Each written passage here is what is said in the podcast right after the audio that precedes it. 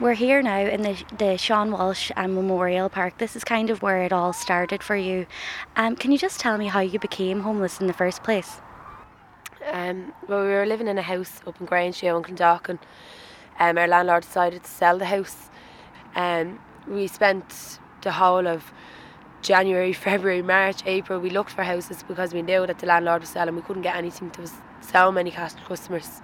So in the end, we had no choice. We had to pack up our bags and move out and pitch our tent. We literally had nowhere to go. So you came back here then. What what was it like to sleep here for a night? It was horrible. It was absolutely horrible. Like it, you sleep for an hour at the most, you know. But then, if I'm going to be honest, it was better than sleeping in these hostels. Like I can't imagine we're here now. You were right beside the road. I can't imagine you were getting a good night's sleep here. But you did want to be at this side of the city, didn't you, Alan, because of your son? Yeah, we needed to be up near Tallaght so I can get up and down for Ken. So we're miles away now, like, and there's actually loads of hotels around here which we found out ourselves that they've accommodated people in apartments that have up there. They've took people out of hotels and put them into apartments. So all them hotels are free now. You both had jobs, and then Kelly, was it you that you had to give up your job to become a carer for Alan? Yeah, um, Alan actually, Alan had a job, and obviously with the epilepsy and stuff, people think epilepsy is just a normal thing. It's not he has two serious types of epilepsy, two of the most serious types, and he can't work. And that's down in black and white. He's not allowed to work. You know, it's not something I want to do. I'm not somebody that wants to be on social welfare and just be known as Alan's carer. I'll always care for him, but I can work as well, and I do plan on doing that. You know, I'm not somebody that just wants to claim a carer's allowance and accept that for what it is. You know, it's something that we have to do. Yeah. You have to do. Like she's like when I came out, I was in a coma a couple of months ago, and uh, after I came out of coma, Kelly actually had to be my care. I was walking around on um, like crutches types, and Kelly was washing me, and Kelly had to do all these things. I couldn't talk, I couldn't walk properly, and I've been in hospital about 20 times since last year with seizures. What would you say to people that think maybe you're just being a bit too fussy and that you need to just take what you're given? Well, I have all uh, the photos for everything, every hostel that we stayed in, and prove that these hostels are right. Can you describe the conditions? Um, well, the first one we actually few, refused to stay in I had um, urine stains, feces, blood stains in the bed, rubbish bags outside the door.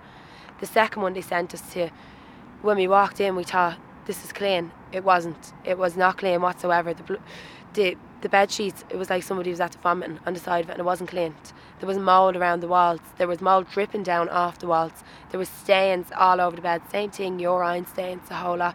So we thought this can't get any worse. We actually got a single folded bed. We were supposed to get a family room for Kane. Kane hasn't been staying overnight, and this is going on to the fourth week. It's affecting him now. You know, he's only a six-year-old child. He doesn't deserve this. We can't, you know, we can't take the risk in taking him to stay on this smelly folded bed that they're after giving us with urine stains.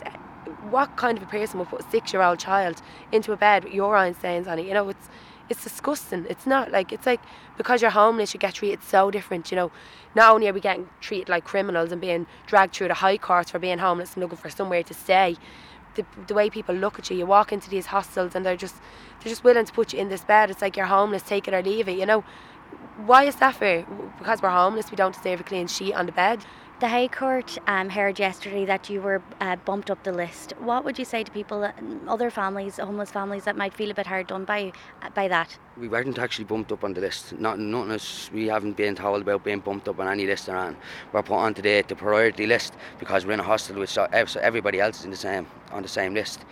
And the reason we're priority is because we're not silent like anybody else. All other homeless people have to stop being silent. You know, we're all going through the same thing here, so we all need to come together. We all need to speak up. These hostels aren't livable. They're not. They're, like we, we've we have the photographs. We're going to expose it. You know, and if it takes for us to get health and safety onto it to help other people out as well because they're too afraid to speak up, well, then that's what we'll do. I don't want a house. I don't want an apartment. All I want is safe accommodation and clean accommodation so I can bring my son there. Do you think some people are so embarrassed of their situation, though, that they're they're homeless? Yeah. They didn't think they were going to be homeless, and they're afraid to speak up because they never ever thought they'd be in this situation. Definitely, it's the most embarrassing thing ever, and that's one thing that I, at the start of all this, I kept saying it to Alan. You know, we were walking around places and all, and if anybody we seen anybody that we knew that hadn't been seen in the papers, I was saying, just don't talk about it. You know, just don't tell anybody. But I had to get over that. Do you know, that's me being one of these other homeless people embarrassed to tell me sorry. Why should I be?